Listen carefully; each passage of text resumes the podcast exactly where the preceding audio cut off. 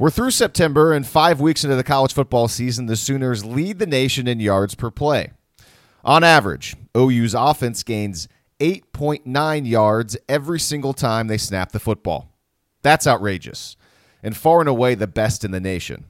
Alabama is a distant second at 8.2 yards per play.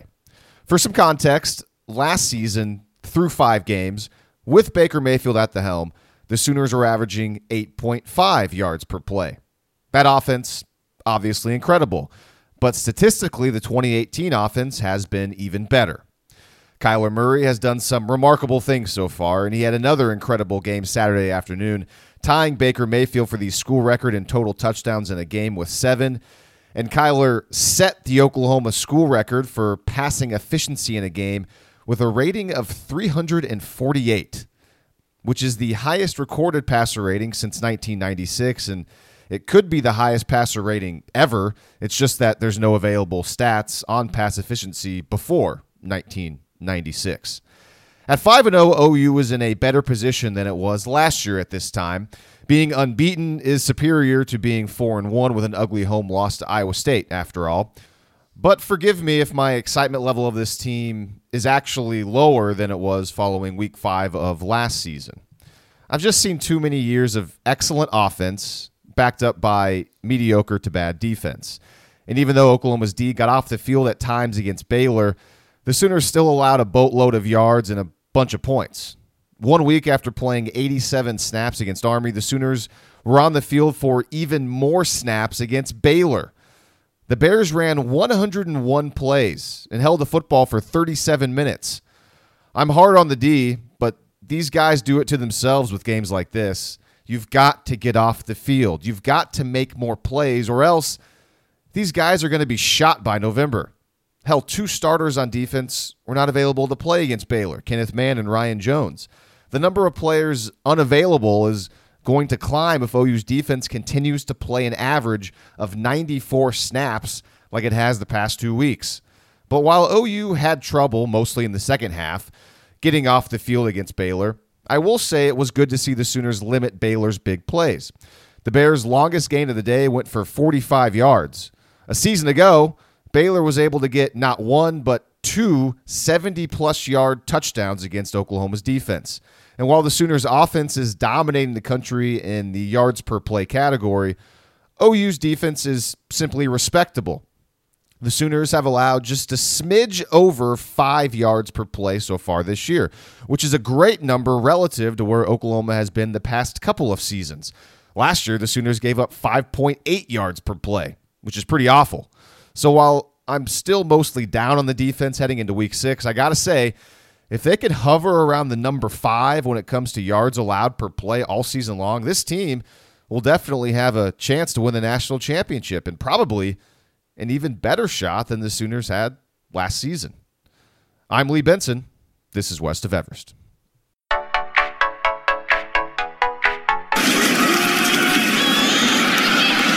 Underneath, wide open, and plenty of room for CeeDee Lamb. Down the sideline. Lamb. Touchdown, Oklahoma.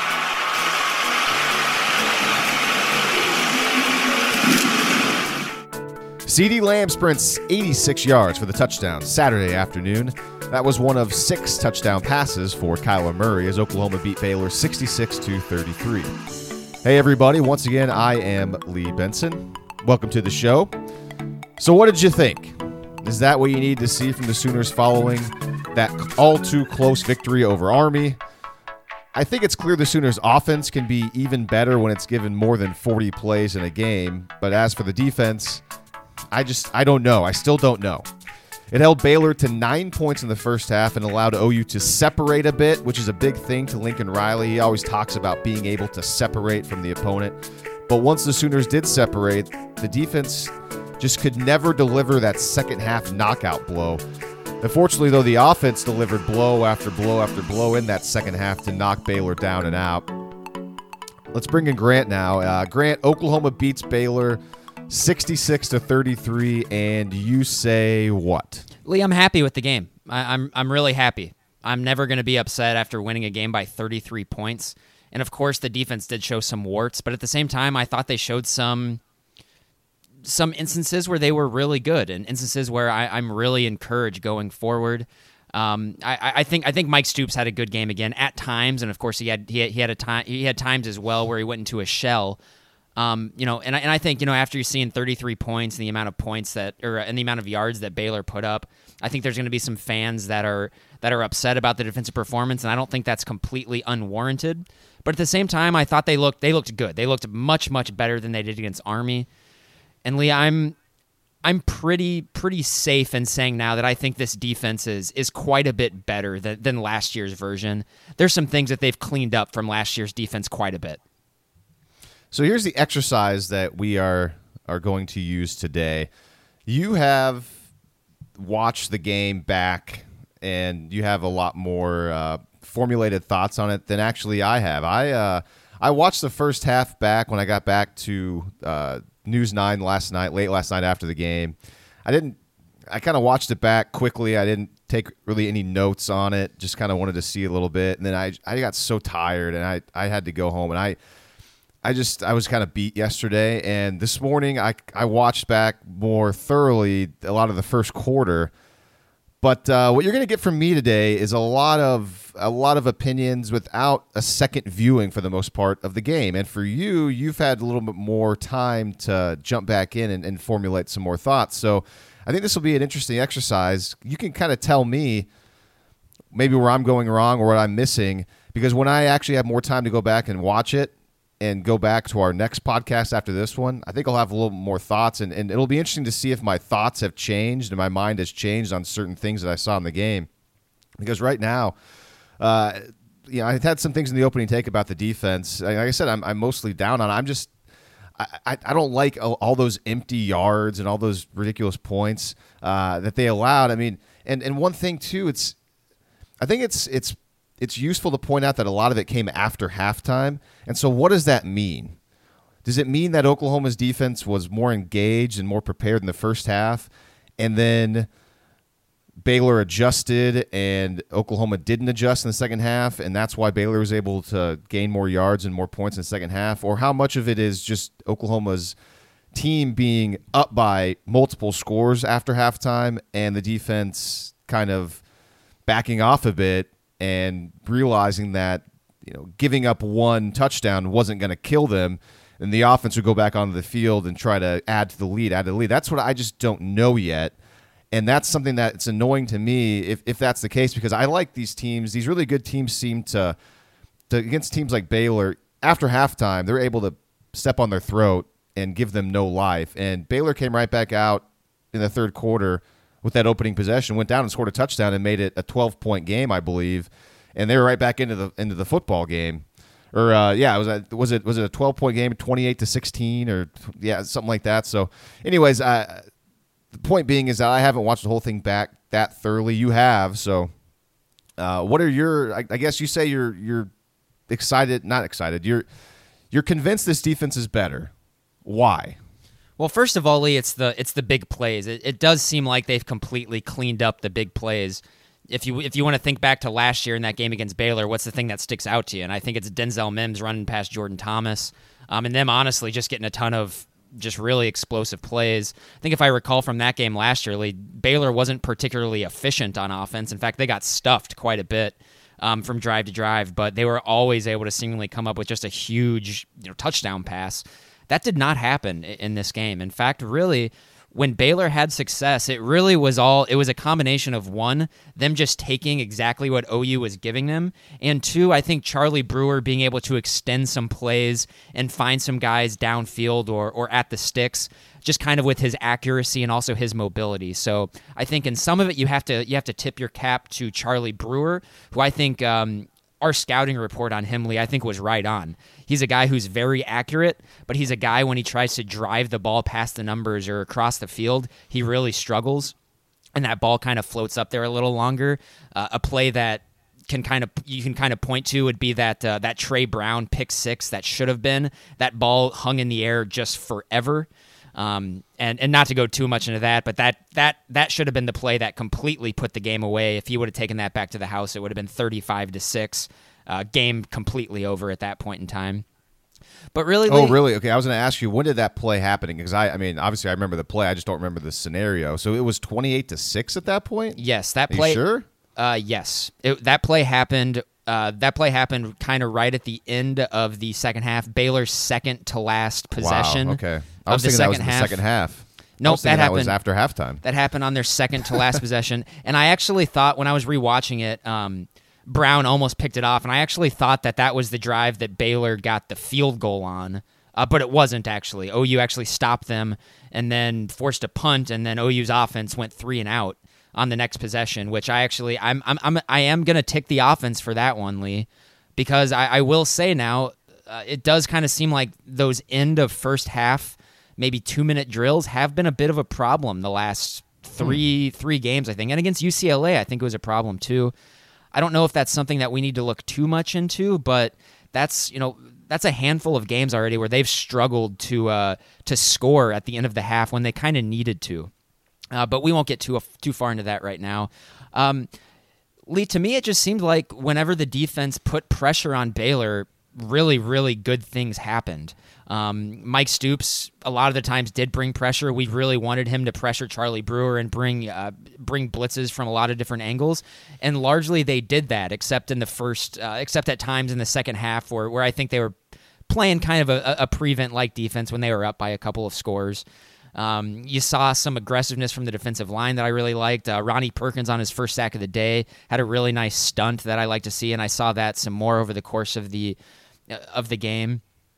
There was just a lot Hold on, of let's let's let's stop you there. I because I actually saw that and I had a note about that. Yeah, it was a it was a nice stunt. You know, with Perkins looping around Gallimore to get the sack. And what I noticed Duke doing a lot against Baylor when they played earlier was a lot of defensive line stunts. And I think Duke's got a pretty good defensive line. So maybe when you have more talent or you have more experienced players, like maybe Duke does, I, I, don't know. I'm not an expert on the Duke defensive line. It just seemed like it was a very good D line. Maybe you can do that more did Oklahoma do a lot of stunting on their defensive line the rest of the game that you noticed? Did you look out for that? Because that's something that I thought if Oklahoma played a little tighter coverage and used those stunts and twists, whatever you want to call them, to get pressure with their front four, I think that could have really given Oklahoma a chance to get pressure with four, and then maybe if they sit an extra blitz or two, it would give them even more pressure. What did you see the rest of the game in that aspect? Here's what I noticed, Lee, and I'll be I'll be curious to see if you agree when you go back and watch the tape a little more thoroughly.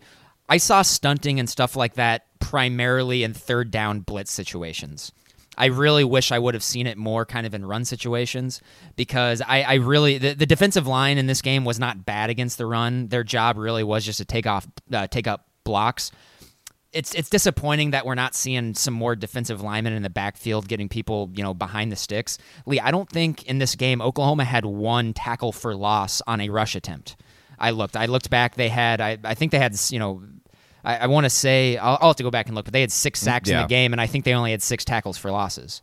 Um, So, and yeah, so, if- and I think that's a problem going forward. But at the same time, it, it's hard to it's hard to criticize them a ton for it because really it was the same deal. When Baylor had success running the ball, it really was only in little two and three yard chunks. So when I hear if that's the case, if when I go back and watch, and that's what it is, is they like to maybe stunt more when it's third down and they know it's a, a passing situation, most likely for sure. To me, that my thought is that's Oklahoma's defense not wanting to take a risk on early down scenarios where it could be a run play and they could get out of their gaps and potentially give up a big run, which kind of tells me that they might not have a whole lot of confidence, honestly, in their linebackers and that they on run plays won't go to their correct gap because if they have defensive linemen that are stunting and getting away from their gaps and going around and, and maybe opening up holes, maybe they're they're they're concerned about uh, you know that extra help there from the defensive line or past the defensive line not getting there to make the tackles. So yeah, I guess I'm I'm curious to watch that more closely as I get more time to see this game. Yeah, and that was so that was something I noticed as well. I thought there were a couple of instances where I picked out where I thought Curtis Bolton uh, maybe was a little too aggressive, hitting a gap, and he was he would lose contain on the edge. There were times where Kenneth Murray kind of struggled with getting through the garbage through his gaps, um, and they were able to kind of squirt through for five or six yards. You know, this stuff I, I suppose you could say is certainly preferable than them ripping off you know 60, 65 yard plays every now and then. But I guess one negative I'll bring up with this, or I'll, I'll bring up one positive and then one negative associated with that, is that Lee Oklahoma's defense is certainly they're forcing offenses to go the length of the field on them this year efficiently, which is something they didn't necessarily do last year. Um, last year they were, you know, it seems like they were playing safe last year and still going up long plays. This year they're playing safe and they really are just making the defense take exactly what's given to them. And one of the one of the negatives of that is that you're going to be on the field a lot. And one of the reasons why Baylor was able to just extend drives is because Lee they they went to that hitch and little out routes to Denzel Mims and their out and their outside receivers when OU was given was given a lot of space and a lot of cushion. They just went to that all day long, and they were able to get seven, eight yards here, ten yards there, just kind of whenever they wanted to. And that was a little that was a little frustrating for sure. That allows them to extend drives. That means that your defense is going to be on the field longer, and that goes against exactly what you what you were saying, Lee. What you wanted them to do was was, to get into their face and play press coverage. They did do that sometimes but there were a lot of a lot of instances where they were given 10 to 12 yards of cushion and Charlie Brewer and Denzel Mims, they were just like, "Okay, if you want to give us that, we're just going to take it all day long." And you know, there were a lot of instances in this game, Lee, where Baylor was in second and three, third and four, just because those little hitch routes that OU was giving up and, and, and allowing. And when you do that, you put yourself in the position where you know, Charlie Brewer is a pretty good player, is, was my opinion of him after watching this game. And he is able to extend plays and get outside the pocket, keep his head downfield, and find guys. And that's that's really what happened in this game. He was able to kind of pick Oklahoma apart on the edges with what Oklahoma was giving him with that cushion. And then on plays where uh, on plays where he was pressured and he had to get flushed out. He did a really good job of keeping his head downfield to find open receivers for the first down. But Lee, really, for the most part, there was not anybody flashing deep downfield. And when they did go deep, I thought it was defended pretty well. Tre Brown made some good plays. Parnell Motley made a good play on a deep throw. Um, so I'm glad that's been cleaned up. But you know, there they are there are too many plays that I feel like they are conceding. They're conceding seven to eight yards to the offense here and there, and I think that needs to be cleaned up. I, I don't know after watching this game that I have a lot of confidence that that will be the case going forward this season. Um, but we'll see for sure. I, I'm I, I really do think this defense is kind of more on track with you know what we saw you know between the UCLA and Iowa State games and what we saw against Army. This the, the profile of the defense was much more consistent with the first 3 games, which for me is encouraging, Lee because they're really young and they're going to get better as the season goes on. Kenneth Murray is I, I don't think is is a great player yet, but he is so much better than he was last year. Just he he's he really is never out of position anymore, and it's it's great to see. A couple of thoughts on on that. You mentioned Charlie Brewer, and I agree. He's a good player. And going into this game, we were talking about how he's a he's a good player. He's a nice player. But I think Oklahoma's defense has the ability to make these good players, these nice players, look a lot better than they really actually are. And that's a problem with the way they play defense. And go back to the soft coverage look. And as I've watched the first quarter. I've seen the first two Baylor series, and I'm actually keeping a, a tracker of how many times Charlie Brewer obviously recognizes, okay, there's Parnell Motley playing 10 yards deep. Oh, there's Tre Norwood playing 10 yards deep on my outside receiver. How many times he recognizes that pre snap, and that's that's the throw he makes. And so far, I'm up to two, and that's I'm through two possessions. I'm I'm up to two now, where it's clear where pre snap there's a huge cushion and it's just an easy hey denzel run eight yards and turn around and and, base, and you know with brewer he knows that and he can throw the ball basically as mims is getting into his break and it makes it impossible for oklahoma to come up there and break it up because it's just a timing route and there's nothing there uh, to stop Mims or whoever it is, Chris Platt or whatever the receiver is, Jalen Hurd from getting off the line of scrimmage and disrupting timing. And like you said, and it's uh, that it's easy, you know, six, seven, eight yards, and it makes it second down and short to where at that point now, even if Oklahoma plays up and actually does press the receivers, which I noticed this multiple times in that second possession where Baylor scored a touchdown, it was second down and three, second down and four, and I and they were up on the receivers. I thought great, but in those short yard situations, Baylor was able to run the football and pick up positive yardage and turn it into a third and one or get the first down. And at that point, when they're not throwing the ball, it doesn't really matter if they're up on the receivers that much like that. It kind of takes it away because the playbook is wide open at second down and four as opposed to second down and nine, second down and 10, to where Now, if you're playing press on the receivers, playing up on them, and it's second down and nine, okay, sure, let them run the ball for three yards, four yards, because that's all they were getting, like you were saying. Then it's third and five. Then it's third and six. And then they probably do throw a lot more, and then you can really play up there and press Brewer and give him uh, some different looks and make it more difficult for him to convert those third downs. And then whenever he's extending plays, there's not going to be as many guys open, you'd hope, because maybe you have a, a green dog blitzer coming in on, on man-to-man coverage and you can make some more plays. But yeah, whenever you're conceding all those yards early in the downs, early in the down, early in the series, it just you're you're making it difficult on yourself in a in a way wherever the defense is actually trying to make it easy on themselves. So yeah, as I watch the game more and more, I'm, I'm going to keep counting how many times that happens, and it sounds like listening after listening to you, that's going to happen a lot more as the game progresses, which is concerning because we've seen this over and over and over again for the last few years, and so I just don't think it's going to change at all. I mean, we've seen enough evidence that it uh, to this point that it's not going to change, which is super frustrating. I think Lee, there's a lot of evidence to suggest that I think that's just how Oklahoma wants to play defense, or this or this defensive staff. That's how they want to play and you can even point towards, you know, let's go back to the Zack Sanchez years where that was kind of his that was kind of his bread and butter. He would jump those those hitch and curl routes. And I, I think that is really how they want their defensive backs to play. I don't Clearly, agree yeah. with it. I don't like it. I think it allows, you know, it's it allows your defense to be kind of pinpricked to death down the field, uh, which is what Baylor certainly tried to do the counter argument to that is Oklahoma's offense is just so explosive that every time they get the ball back, you know, it's just you're you're basically putting so much pressure on the other offense to match score for score. And, and honestly, Lee, there's really, I mean, there's maybe four or five offenses in the country that can probably do that. You know, actually, you know, trade trade right hooks, right and left hooks with Oklahoma's offense. So, mm-hmm. you know, it's I I can see where they're coming coming from from that angle, and also.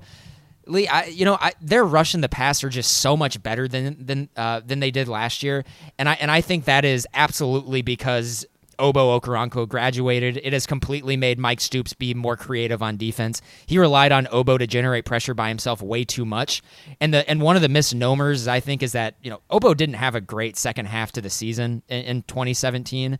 Um, and they still relied on him to generate pressure when he really wasn't.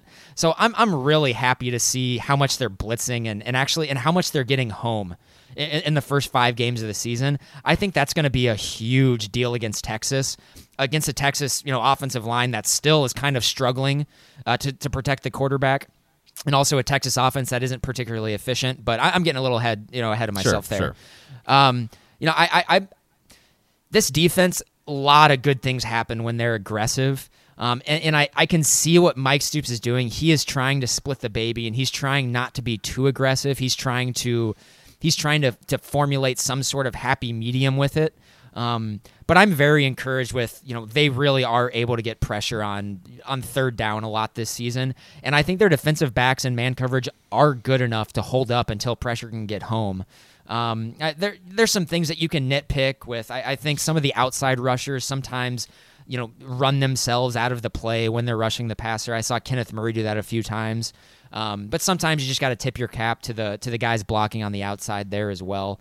Um, what else? I I, I kind of want to go through and start talking about individual well, players, or sure. unless you want to you want to pivot somewhere else. Well, just uh, just to to your point, whenever you brought up, you know that there, all the evidence and everything we've seen, it just shows that that's probably the philosophy that Oklahoma wants to to utilize on defense with the kind of the soft coverage and and uh, I like how you said it's like you know teams can pinprick you down the field and it's just like death by a thousand cuts in a way. I know that's kind of what Army did with all the short rushing yards. Here's the thing I will say on, on a positive note: if this is the way Oklahoma wants, wants to play, okay, it's just this is how it's always kind of been. And last year they were playing that way and they were having the soft coverage which is designed to keep everything in front of you and limit the explosive plays. But a season ago, Oklahoma still allowed a lot of explosive plays. If they have cleaned it up, actually, like you have said, if they've and they did, they did against Baylor, they did against Baylor. They cleaned it up. They only allowed. Uh, the one you know 45 yard play which honestly after not, I haven't rewatched it yet I don't even really rem- I don't remember that play I don't even remember it was it was in, it was in garbage time it was literally so, the very last drive of their game it was to Chris Platt it was so yeah, so yeah. good.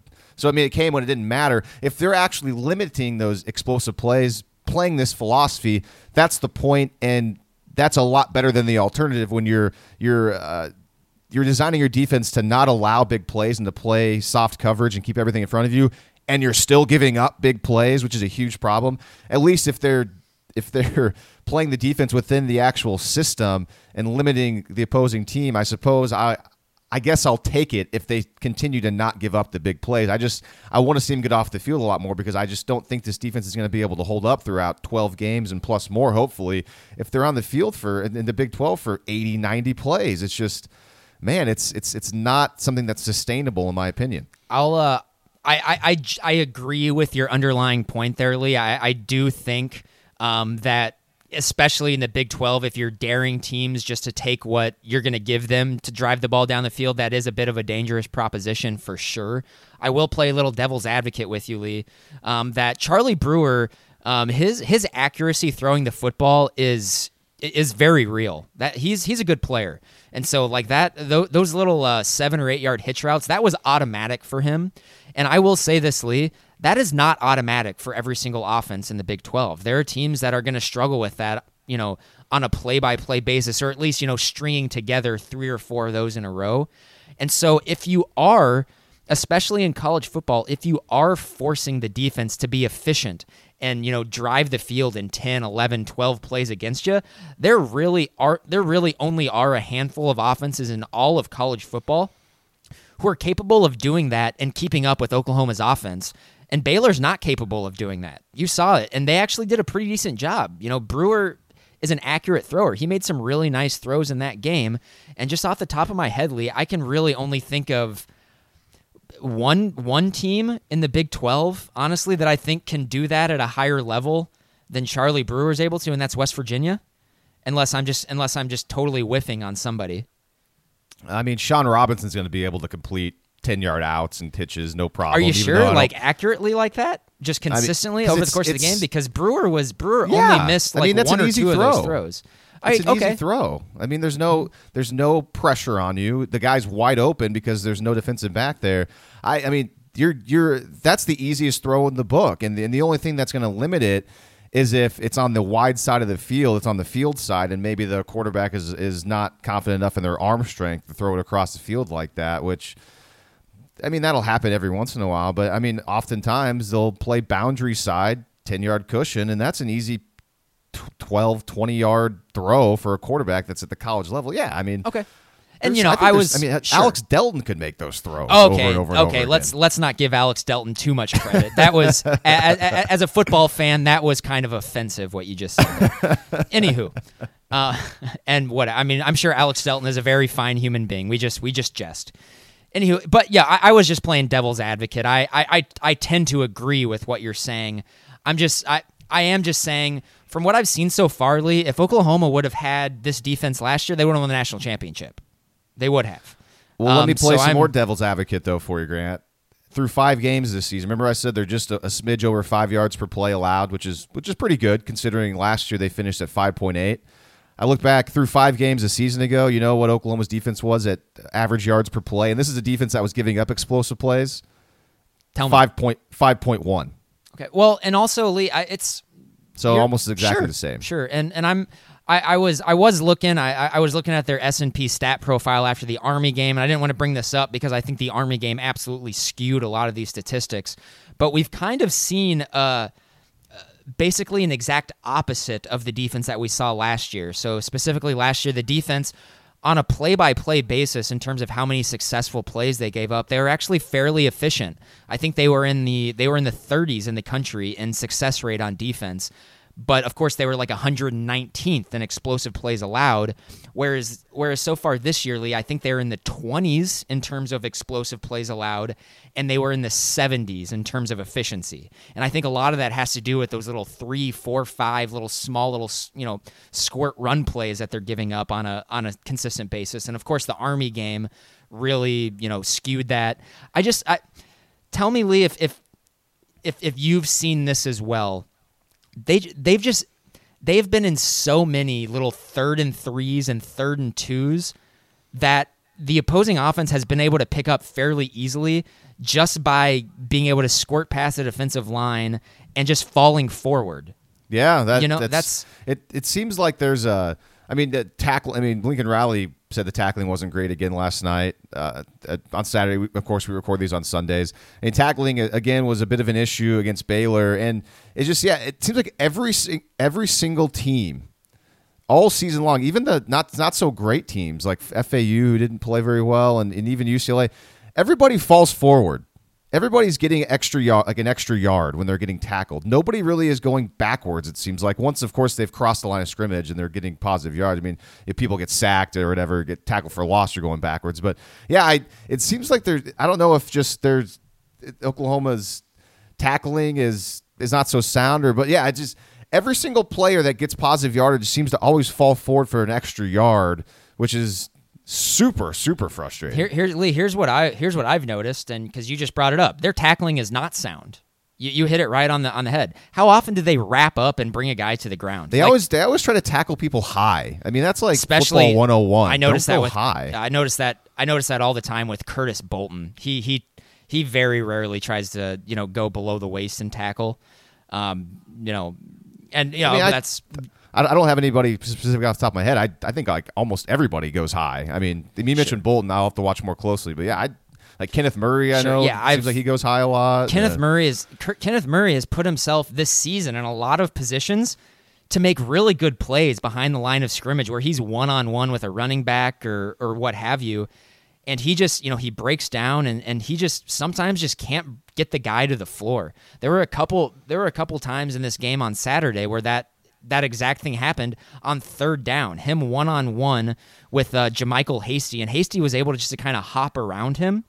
And uh, yeah, Lee, there were times where they this defense made JaMycal Hasty just look like this the slipperiest player in the entire country. Yeah, and yeah. I'm that's something that you know I did not see at all going back and watching Baylor. JaMycal Hasty struck me as as an unremarkable player. none of their running backs are particularly great. I mean, they're not. They they didn't do anything in the games that I watched. But yeah, they And- they, they certainly yeah. need to do a better job, especially their linebackers of one-on-one tackling, and I think that's clear to anyone who sees them. Um, I, I don't, and and the problem with that is I'm not sure how much that they can improve on that as the season goes, because Yeah, I I mean, if you're don't know either. a lot of that stuff is fundamental, and um, we'll see. Yeah, and tackling one on one is is incredibly difficult. Don't get me wrong. I mean, it's it's one of the hardest things you got to do on a, as a defensive player because the guy with the football knows where they're going. You have no idea what they're doing. So a lot of it to me is I, I know when I see the really good teams that are really good at tackling. I mean, obviously a lot of the really good teams are able to rally to the football, and there's multiple people there to make the tackle. But even when it's one on one, it seems like whether it's a defensive back or a linebacker. Uh, not so much defensive linemen because they're always in the muck in the middle of the line and they're trying to get off blocks and it's more strength, strength. There's not a whole lot of opportunities for defensive linemen to make tackles in space. But linebackers, secondary players, it seems like the really good tacklers, when they decide that they want to go and tackle somebody, they do it. They don't hesitate. They don't like kind of break their feet down and wait for the, the ball carrier to kind of make a move. They just immediately just drive right at the player and make the tackle and not give the ball carrier a chance to make a move. And that's a lot easier said than done. You got to be a really good player to do that. But I mean, I noticed that at least one time uh, in the game on Saturday where there was a, I think, very first play of the game. Actually, it might have been a you know a check down to the running back, and whoever it was, Bolton or Murray, just kind of sat there and kind of waited for the guy to make a move, as opposed to just you know the guy made the catch. I'm to just to drive at him and tackle him and, and tackle through the guy and not even give him a chance to make some sort of juke move. And I see that a lot with the Oklahoma secondary and the Oklahoma linebackers is is when a ball a ball is caught by a player, there's a set down and kind of wait as opposed to just like, you know what, screw this. I'm just going to keep running through this guy and make the tackle. And a lot of that comes from, you know, they're missing a lot of tackles, so they're afraid to miss the tackle. That's probably why they're breaking down to make sure they don't miss a tackle. But it's a it's like a double edged sword, you know. Like when you miss enough of them and your confidence starts to wane, then it, everybody's going to start falling forward, and they're, they're you're not going to make any big plays when it comes to tackling. That's kind of what I've seen uh, from Oklahoma, and then when you, when you see the good players and the good teams make tackles, they're they're just making instant in, in, their instincts are kicking in and they're making decisions. They're going and they're making tackles. Yeah, and, and I'm not sure if that's something that is just you know maybe they just don't work on tackling It that might much be in innate practice, too. or It just it might be something that's just inside you and it's difficult to practice. for sure. And so and Lee, there were there really were quite a few times in this game where I feel like the defense did what they were supposed to do in terms of zone coverage and you know uh, forcing them to throw the ball before the sticks, and they were putting themselves in positions where they were, you know, they had a one-on-one opportunity to make a tackle before the sticks, and they were just they allowed JaMycal Hasty or whoever just to kind of squirt around them or fall forward for a first down, and stuff like that is pretty. It's infuriating, and it really extended a lot of drives for Baylor. And I and I, if they could clean that up, that would go a long ways uh, towards helping their defense get off the field. Because, like you said, 101 plays, you, you can't that's so many plays and, and i think a lot of that i think this is a game lee where you can point towards the offense and say hey that the offense scoring so quickly and maybe also struggling to Sure, run the ball so much sure. that actually played a that did play a part um, and the defense being on the on the field so much. Yeah you know baylor averaged less than five yards per play in this game. Um, so let's let, let's let's give oklahoma credit for that. Um, but also they were they were fairly efficient in this game. They were able to move the chains a lot of times. Um, and Lee, before I forget about it, I do want to to move back backwards towards uh, the tackling issue.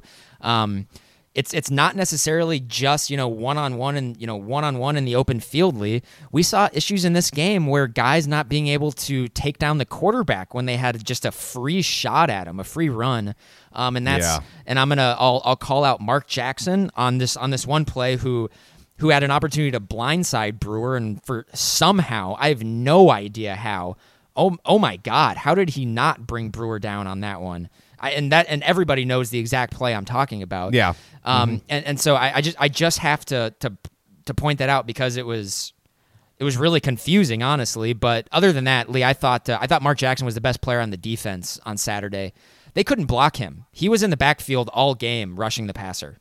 Um, he, he he was flushing Brewer out of the pocket all game. I, I thought Mark Jackson was great on Saturday.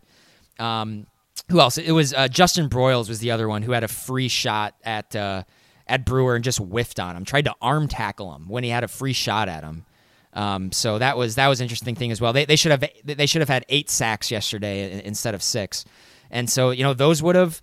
I, I think both of those plays happened on scoring drives too. They scored on both of those drives, Ugh, and and that could have you know that that could have stopped them dead right there. So. Uh, those were a couple that I wanted to uh, bring up. I, I'm kind of on to miscellaneous little notes that I've put here now, Lee. Um, here- here's one thing I want to bring up. I want to see if you noticed it as well. Um, you'll probably notice it more on the rewatch. Uh, Caleb Kelly came into the game about halfway through the third quarter, Lee. Um, and his athleticism advantage over Curtis Bolton was just blatantly obvious on tape. Blatantly obvious. Um, and that that's not a rip on Bolton because Bolton I think has been has certainly been a positive this year. Um, it was just an observation, and I don't want to I don't want to start you know the train too early and say hey maybe the lights coming on for Caleb Kelly, but that was the most comfortable I have seen him play since the the Sugar Bowl against Auburn back at the end of the 2016 season. He he looked like he was flying around out there. Um, and if that's the Caleb Kelly that you know we would presumably see for the rest of the season, that's a guy I probably want playing over Curtis Bolton. and he had a lot of praise from Mike Stoops and, and Lincoln Riley in the post game, and he looked like he was just having a great time. He was having a lot of fun out there. You could tell he he it had been a while since he he played some some big minutes in a game, some big snaps in a game, and when he got a chance to blindside Charlie Brewer, he sure didn't miss. Killed- Man, I he think killed him. That was one of the more uh, painful looking hits I've ever Yeah. seen.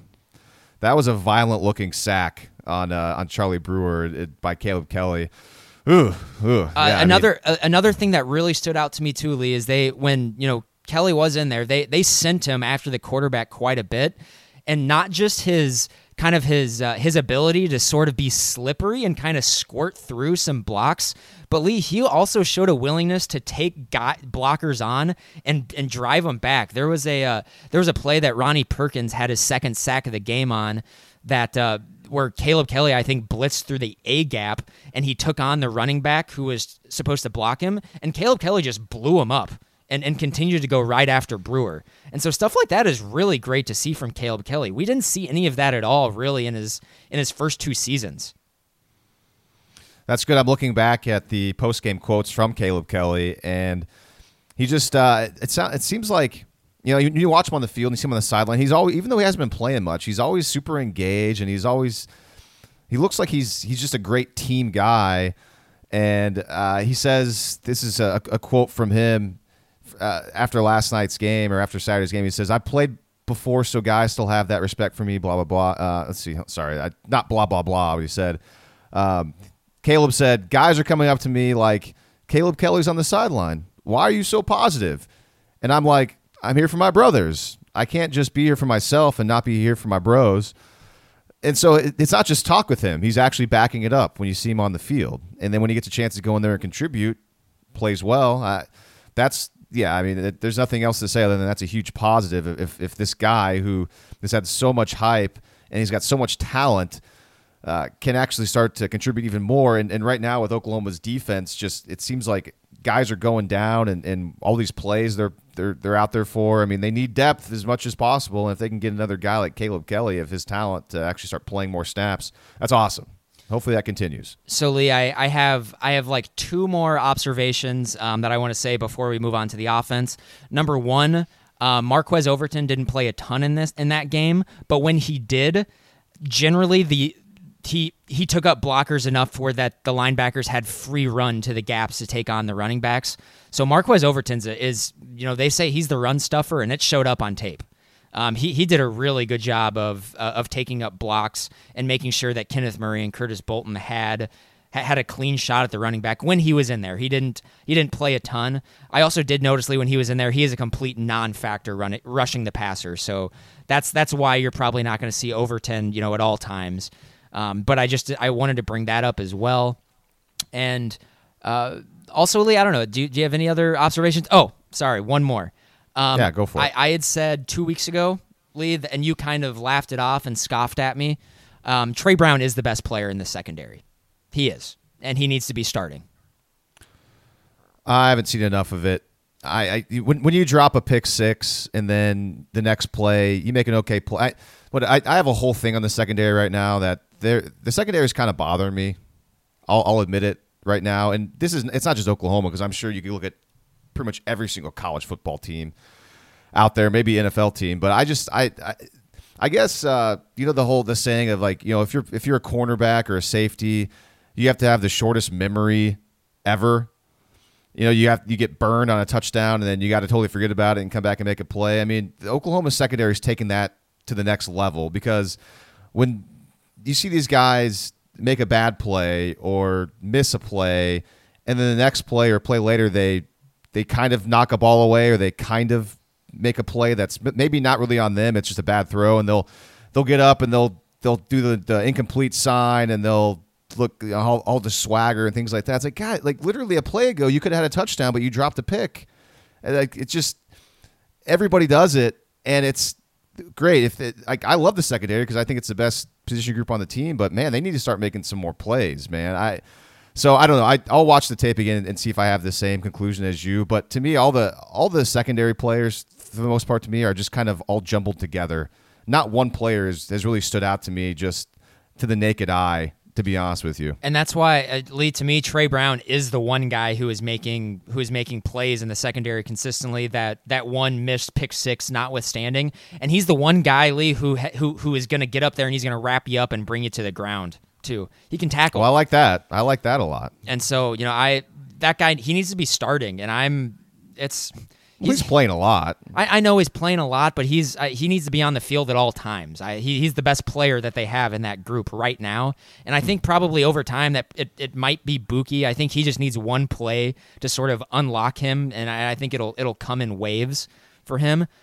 But so far through through the course of the season, he I think you know Tre Brown's been the best player in the secondary. He needs to be on the field at all times, or at least just as much as humanly possible. Um, and Lee, that's that's really my my final thoughts on the defense before we you know, but before we move on to the offense, but I, I think I, I am feeling a lot better than I did uh, a week ago at this time. I, I do think that the Army game um, certainly whacked me out. It, it, got sort of my perception of things really sort of out of line. And I, I really do feel like we know more about this defense. I, I feel like I know who they are now. and it's they're better than last year, but they're still just not great. They're they're okay, and I think this year they're capable of getting off the field, whereas last year they really just weren't capable of it. Well, you admit that the Army game whacked you out, and I think a big reason why it whacked you out is because you have this weird you have this weird thought of like Army being a really awful team. And Army again, like Army's a good football team, and I like again my my saying on my stance on this has been the same for the last week. Relative to Oklahoma, Army's not a good football team. Teams like Oklahoma and that elite level, Oklahoma, Georgia, Alabama, Clemson, Ohio State, all those like those relative to those teams, Army's not a good team, of course. Those teams should beat Army by minimum 3 to 5 touchdowns. But to the rest of college football, Army's a good football team. Army's going to win probably 9 or 10 games again this season. And again, I mean they they handed Buffalo its first loss of the year on Saturday. It, it the only team that Hawaii has lost to. I haven't checked Hawaii from this past Saturday, so maybe maybe Hawaii lost again this Saturday. I'm not sure, but uh, Hawaii's only loss was to Army uh, this season. So I mean, Army is going to win a lot of games because of the way they play with that offense. They don't make mistakes, and it, it forces a defense to be perfect for the most part. And uh, that's so hard to go against because when you have a team like Army, who again like is so efficient with that offense, man, they're they're going to win a lot of games. Yeah, okay. So and Hawaii now is five and one. So the only team that Hawaii's lost to is, is Army. So again, I mean, I think that that's probably a big reason why the Army game kind of got you so off whack because you just you thought Army was like UTEP or something, you know. I didn't necessarily think they were UTEP. I just thought they're just a bad team. That I, I don't know. I mean, I'm I, am i I'm clearly I, I was I'm clearly wrong about that. I mean, I we were texting yesterday morning, and I said, you know, it's it. I can't wait until Buffalo beats Army by three touchdowns and makes all the people who say they're good look stupid. And of course, I'm the one who looks stupid there because I think it was the reverse. I think Army beat them by like four touchdowns actually. Um, so hey, you know, I'll I'll tip my cap to Army, and I guess I will concede they're a good team. Having that been said, two things can be true at once, and Oklahoma should not be in an overtime game against Army. They just shouldn't be. Yeah, I agree. That's and what so, I was saying. Like, it, yeah. that's what that's why the context and the nuance is important. Sure. Uh, Lee, you want to move on to the offense? What was up with the? Uh, why couldn't they run the ball? So you you tell me. You watched it back. Was the offensive line not getting on blocks, or is is this a scenario where Baylor sold it, out? Sold out to stop okay. the run hard. See, I was gonna, I was wondering that. I was wondering that because I mean, obviously, Kyler Murray did whatever he wanted through the air, absolutely whatever he wanted. Go back, yeah. I'm I'm excited for you to go back and watch it a lot more closely. Um, Baylor went after the counter trey extremely aggressively. Uh, it reminded me of UCLA in that. I think I think Baylor might have lifted their game plan straight from UCLA. Um, just going okay. really after they they blitzed. Uh, it seemed like on eighty percent of the snaps, I, I would guess. Um, and they were just anytime Oklahoma showed any sort of run look or the look of a run look, Baylor was was attacking downhill on the gaps very aggressively. Um, and it's no surprise that when they did that, Oklahoma had maybe the most efficient passing day in the history of college football. That's what happens. Yeah. Um. So and and that's, that's and, funny. And, and that's not to excuse you know what you know what's going on. I, I would hope even when they are going after it aggressively, I would hope that that this offensive line, especially against a Baylor defense that has frankly been awful this season against the run, I still would have liked them to be able to break some stuff off. And uh, the offensive line lead did not play particularly well. I think this was the worst game the offensive line has played this season. Um, I, am I'd be curious to talk to Bill Bedenbaugh after that game to see how he would diagnose it. Um, ben Powers being hurt certainly did not help. Uh, Jonathan Alvarez played left guard for him. I didn't notice Alvarez being particularly bad or anything like that, but the offensive line, especially on the counter trey, at times Lee just looked a tick slow. Like maybe the communication wasn't as great. Um, hmm, okay. And, you know, but Baylor really went after the counter trey very, very aggressively. And it, it showed in the back half of their defense. I mean, Oklahoma's receivers had so much space to maneuver. I mean, it was it was hilarious at time how much how much space they had. Yeah, a lot of it was just Kyler Murray delivering. I mean, later in the game was him just getting the ball out to CeeDee Lamb on that long play, or just getting the ball out to Marquise Brown.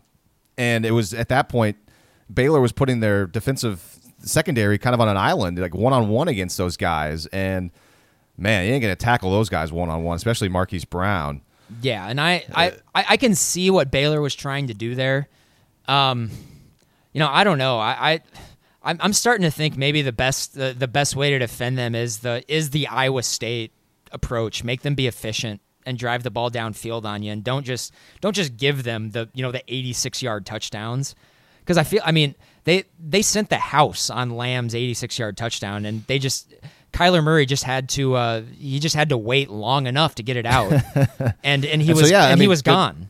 And and, well, and and also good on the offensive line for allowing Murray to be able to wait long enough Sure. to get also, that ball out. also on that, Lee, you'll see it um, when you when you rewatch it. Trey Sermon had an awesome blitz pickup on that play.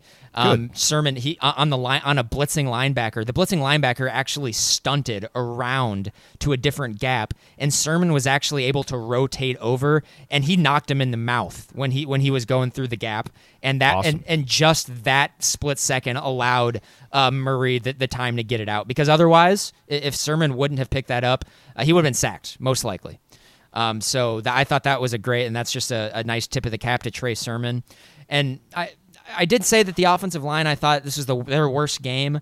Um, they just they just had some warts and some glitches at times, um, but at times in pass protection they were very very good again.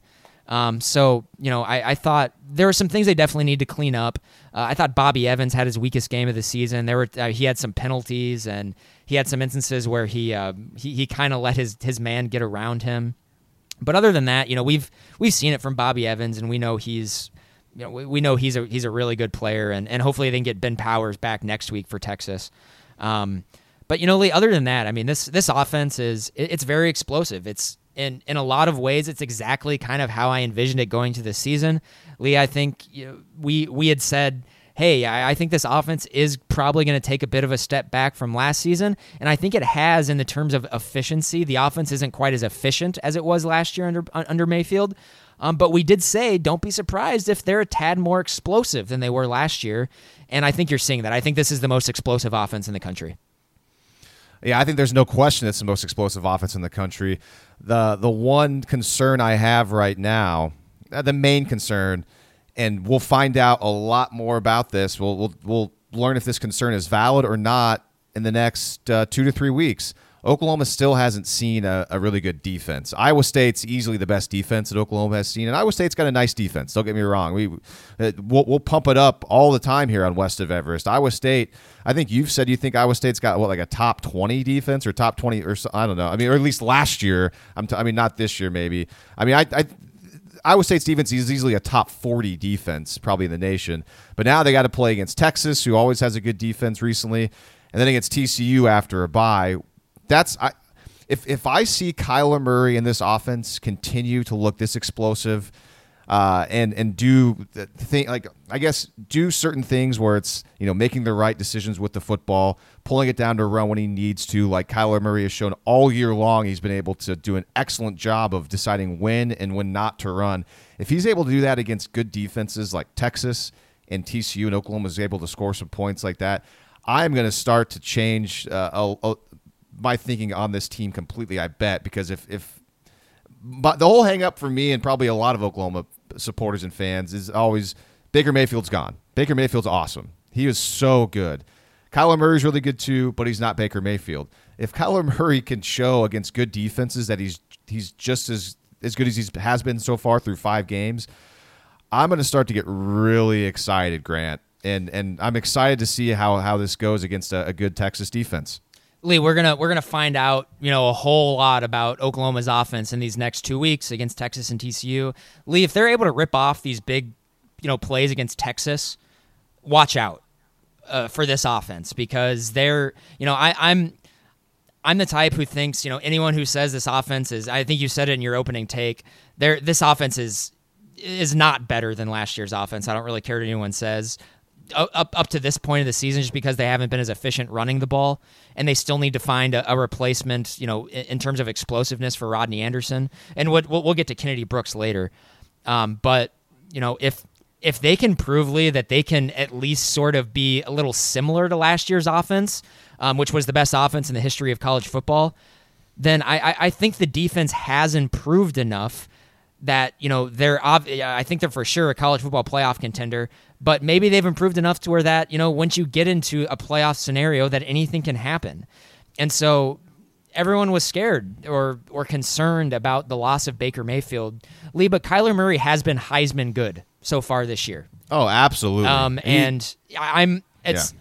I'm not um, I'm not shocked because I was I, I had kind of shocked that he's not Heisman good, but I have been shocked that he's been this good, if that makes sense. Just because I think I, I think Baker Mayfield sort of raised the le- the you know the level of, of what you expect from a quarterback last season.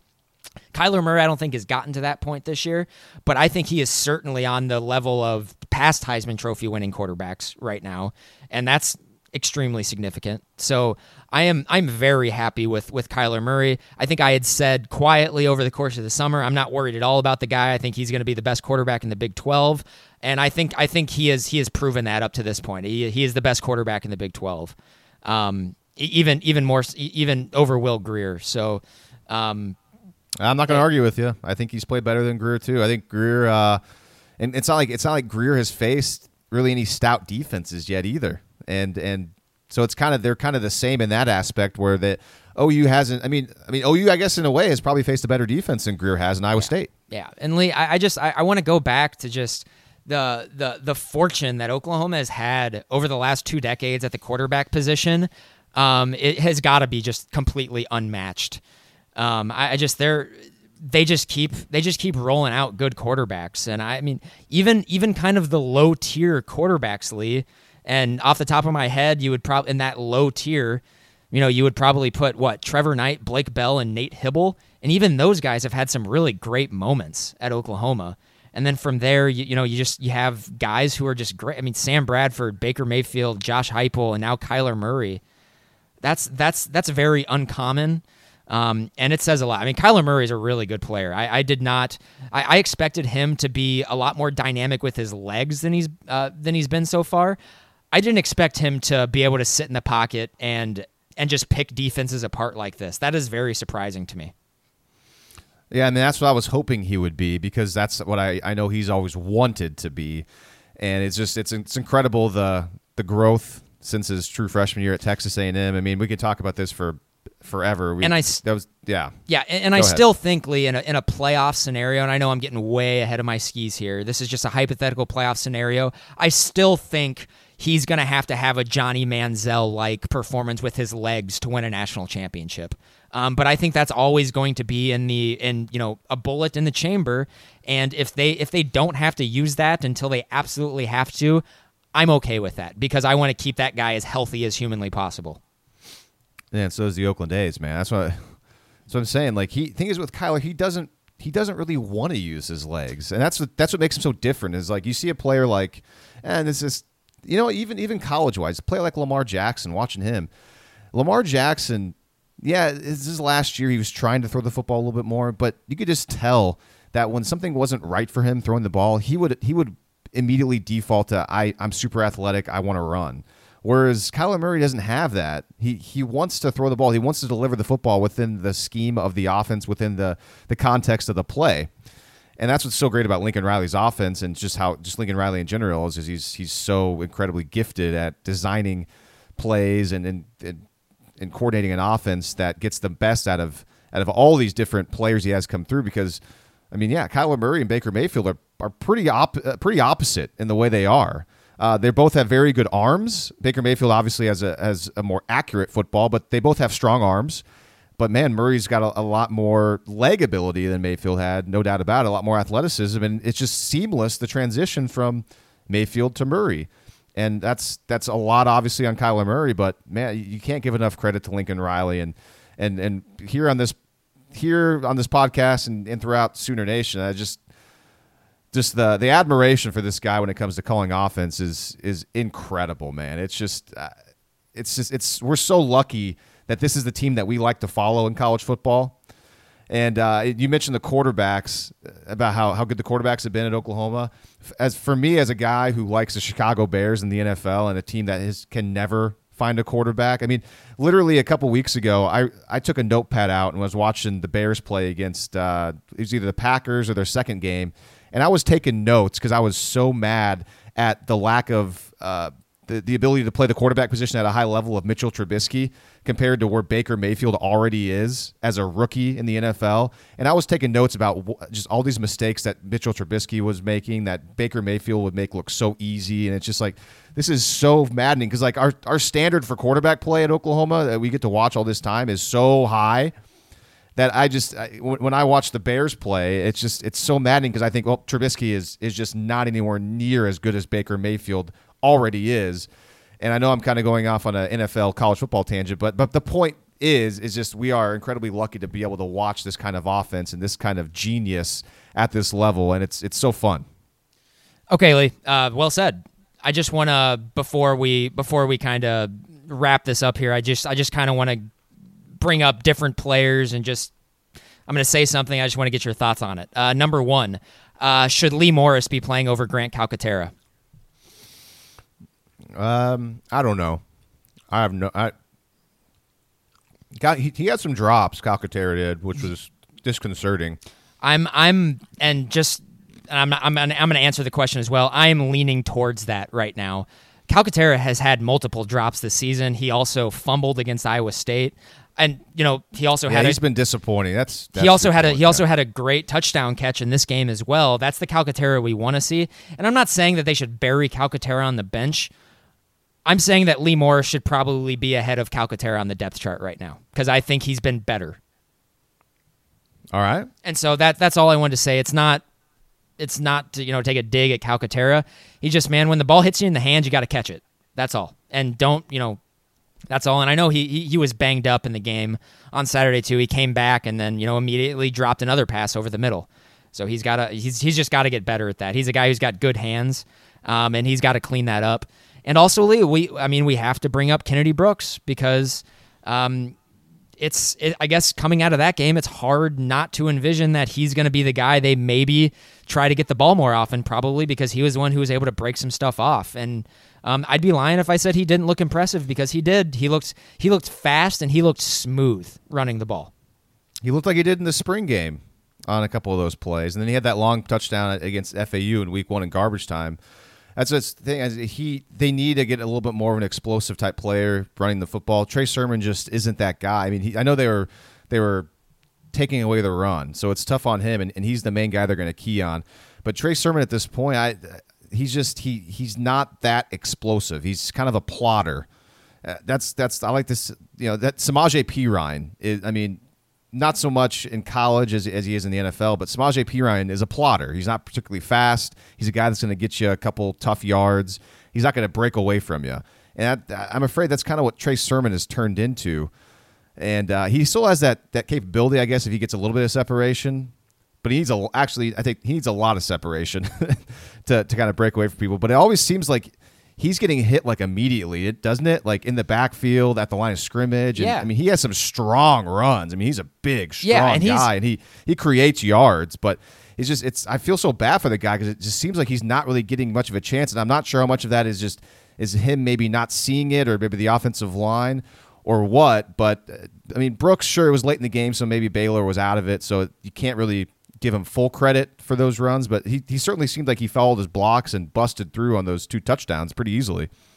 Yeah, and you know I, I, I agree with your thoughts on Sermon. He's he's still a guy who's really hard to bring down.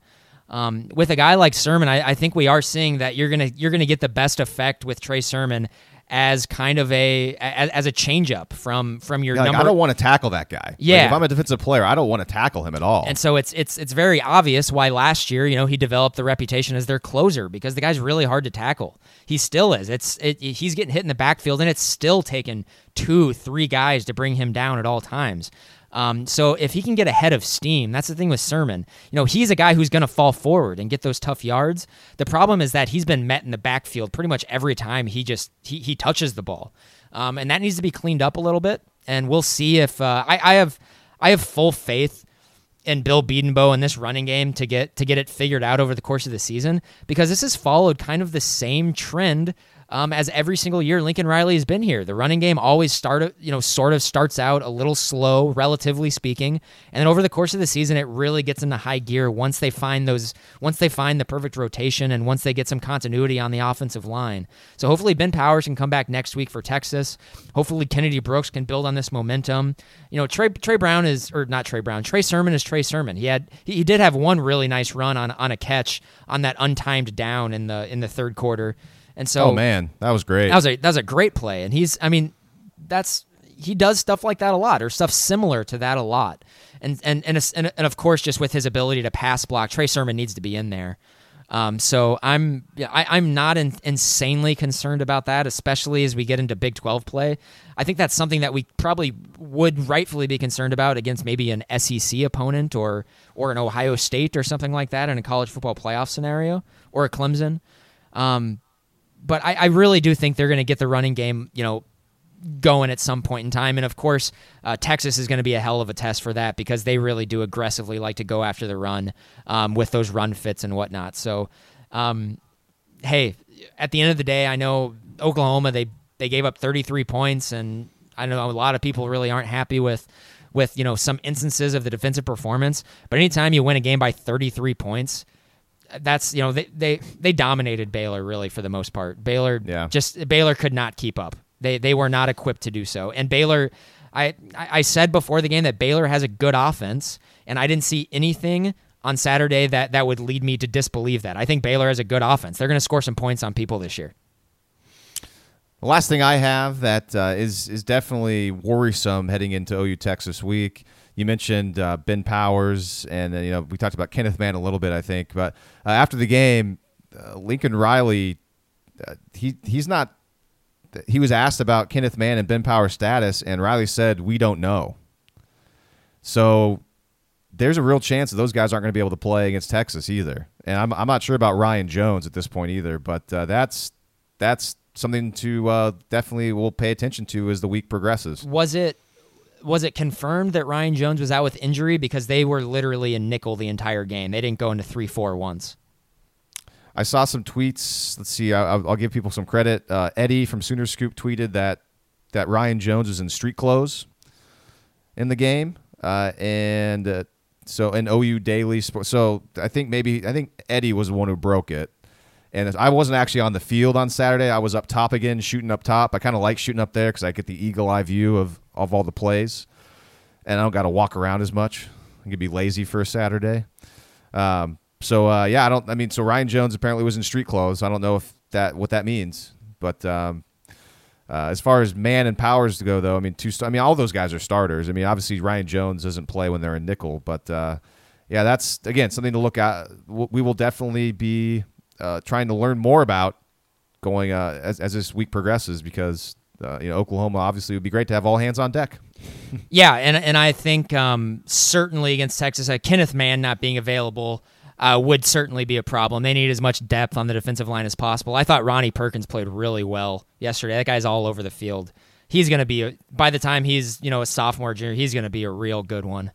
Um, and so I they need Kenneth Mann for Texas because Texas is really going to try to pound the rock. I think with mm-hmm. with Ehlinger, they're really going to try to run it with him, and they oh yeah they're oh, they're yeah. going to need their defensive ends playing well, and they need Kenneth Mann. So um, that's certainly something to look out for.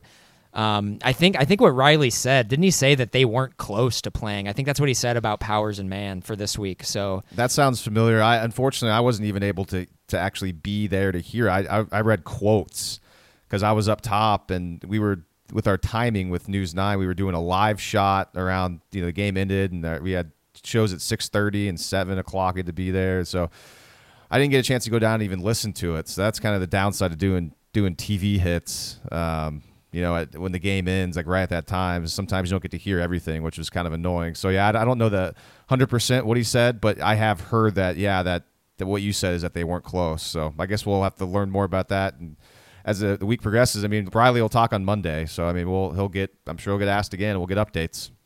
Yeah. So uh, I'm hoping that this whole thing is. I mean, obviously, I don't know why they would hold him out for Baylor if they really couldn't go, but I mean, it'd be great if if the the comments are just kind of uh, Gamemanship? games, gamesmanship. Yeah, they actually are close to playing, and they'll be available for Texas. That'd be that'd be cool. And yeah, I mean they didn't they were pretty coy about Kyler not starting yesterday either, which we didn't even talk about, which I guess is funny.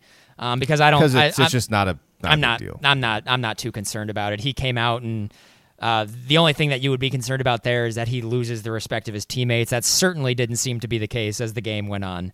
Uh, they, you know, so I, I'm not too not too concerned about that. Uh, I think we should get out of here, Lee. College game day is going to be at the uh, is going to be at the game next week. Yeah, that's good. First time I think since 2011 the college game day will be there. 2012, that Notre Dame game. 2012? We were, we were there. No, no, no, no. At, at, at, at OU Texas. Oh, at OU Texas. Okay, yeah, you're uh, you're right. So uh, yeah, it's been a while. So I guess So- the game's big. So it's a big game. It's a big game, and so yeah, we'll have. Yeah, exactly. I mean, that's it for today, and and it is OU Texas week. So as you all know, so and we'll talk all about that on Thursday. We don't have time to talk about it right now. Until then, for Grant, I am Lee. This is West of Everest.